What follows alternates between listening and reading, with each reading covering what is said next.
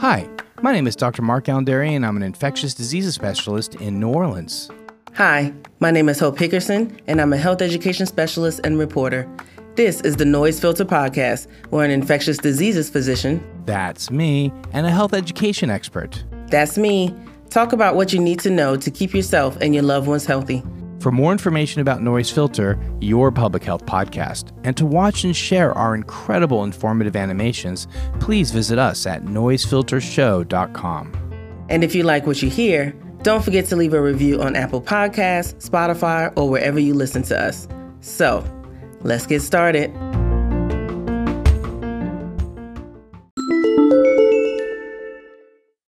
buccal fat removal now becomes a new trend. A recent beauty trend, the surgical removal of buccal fat, which purports to give people a slimmer, more chiseled face, is receiving pushback by those who prefer their naturally round baby cheeks. According to Google Trends, searches for buccal fat removal shot up dramatically in the past few years. A number of celebrities have been rumored to have had the buccal fat removed, and some even publicly have come out promoting it. This has sparked both supporters and detractors. In this irreversible procedure, irreversible, people, irreversible, surgeons remove a gumball sized piece of fat from both cheeks to shape the face. Since this fat and fat in the face generally thins out already over time, getting the procedure early in life can make some people look gaunt or skeletal as they age. Those who oppose it have even compared it to Ghostface from the Scream films. Performing the surgery under local anesthesia, if not accompanied by other procedures, takes anywhere from 20 to 60 minutes. Aside from the cheek numbness and temporary bleeding, complications are minimal. In rare cases, asymmetry in the face can occur when surgeons accidentally damage the salivary ducts or facial nerves. In one doctor's experience, New York based plastic surgeon Darren Smith, buccal fat removal is typically preferred by people with fuller faces. Smith recommends buccal fat removal to people who have plump, round faces and may wish to slim them out a little bit. Social media is a major driver of interest in the surgical trend, but some users suggest it's time to bid farewell to all the trendy facial features and body shapes. Some suggest that this is just another money making trend, and that after everyone gets their buccal fat removed, the next trend will be chair faces, something that is already gaining traction. One Twitter user suggests we as a society cannot keep getting cosmetic surgery to stay in style because celebrities do, or just to look like a celebrity du jour. Doing this will only fill the pockets of the surgeons and not lead to a better life. Women, especially, tend to be vulnerable to being influenced and jumping on the latest bandwagon of beauty. But when it involves irreversible surgery, it's important to take your time before making that decision. There is a pushback on social media from a number of physicians, cosmeticians, and everyday users who urge caution about the procedure. Once your buccal fat is gone, there is no way to get it back. A buccal fat incision is not something you should do just because you saw it on Instagram. And I have seen it, Dr. Dery. I've seen so many people doing it, posting about it, showing off, telling everybody to do it. And I'm just like, what? Yeah, I mean, you know, there's good about social media and there's bad about social media, and I think that this is this falls in the bad of social media of where 100%. where we, you know, are jumping from trend to trend, and you know, and it's hard. Listen, as as a as a middle aged man who has been gaining weight, you know, over the course of the last couple of years, despite and you know, a very very like healthy diet and exercise, whatever. I I'm not crazy about the changes my body are going through because that's life, and I'm subjected to the forces of life and aging and gravity and all that comes with it. I look at I look at the pictures of when I was 20 and I'm like, dang, you know?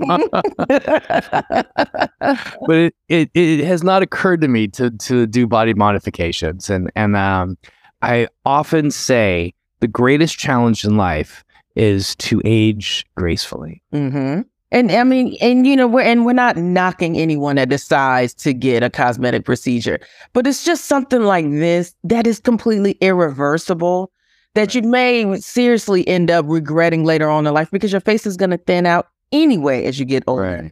That's that's just what's sad because I don't know if people are informed about that before making this decision to remove that buccal fat.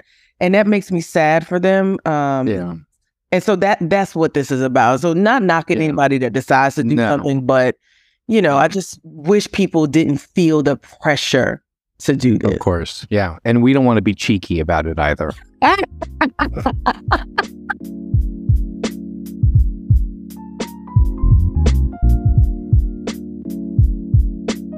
The recent approval of lecanemab for Alzheimer's, what it does, who can use it, and does it work? Alzheimer's has long eluded medical researchers trying to find treatments and cures for the disease.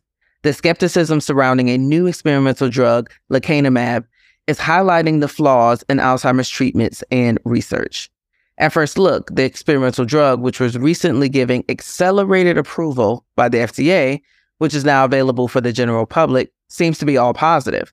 This drug has, mod- has modest improvements in cognitive function of patients in the early stages of Alzheimer's, although it may not be helpful to many of the patients who already have progressed through the stages of Alzheimer's. In a clinical study cited by the FDA, the reduction in score on a clinical dementia scale that assesses mental functions such as memory, judgment, and problem solving was 27% lower in patients treated with lecanemab than in those receiving a placebo.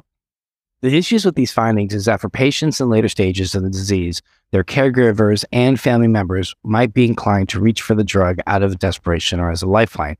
However, experts have cautioned that the slowing of cognitive decline with lecanemab was a modest effect that might not be noticeable to patients. The result was statistically significant, but it is uncertain whether it's clinically meaningful. In other words, we can see the difference via statistics, but does it really do something clinically? So mm. those are oftentimes two different things, right? And and that's important for us to recognize. So again, even though the drug was statistically altered the course of the disease, it's not clear that taking the medication will provide any noticeable improvement in the quality of life for the patient. This becomes an issue when the side effects of the drug are factored into the equation. It is possible that patients who receive the drug won't notice any improvements and will be exposed to dangerous side effects, including brain swelling and brain bleeds. Ugh. Although these side effects were present in less than 15% of participants, they still represent a risk that needs to be factored into the decision to take the drug. And after all, 15% is almost one in six patients who experience these extreme side effects. I, I'm glad that the story ended with that because, you know, people say, oh, it's just, it's less than, it's less than 15%. That's not that bad. One in six? Right. One in, and, and what if your family member is one in the 15? Like, let's not, let's not say, oh, it's just, you know, 15%. That's a high number. That's Oh, would you high. would you would you allow a parent to take this medication? I don't think so. I really don't. I don't think so. I think you know Alzheimer's is is bad enough.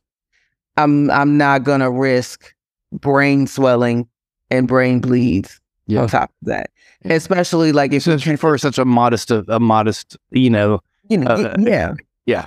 and it may not even do anything yeah, you know and especially if we, we catch it early enough there you know I, i've seen behavioral um interventions that can be done to help so like let's i want to exhaust everything that we can without having to try some drug that could potentially make things exponentially worse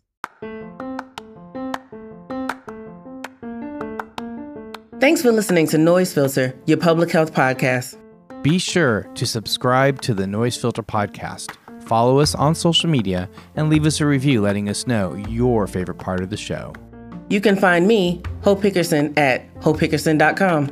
And you can find me at Dr. Mark Alan Dery or at the Dr. Dery. That's D R D E R Y. To see and share our amazing animations and find out more information about us, the show, as well as links to our social media, go to noisefiltershow.com.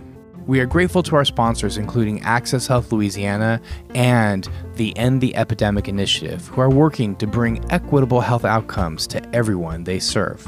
Hope, any last words? Stay well out there, folks, and continue taking steps to keep yourself and your loved ones healthy. That includes exercise, a good diet, getting adequate sleep, and seeing your healthcare providers regularly.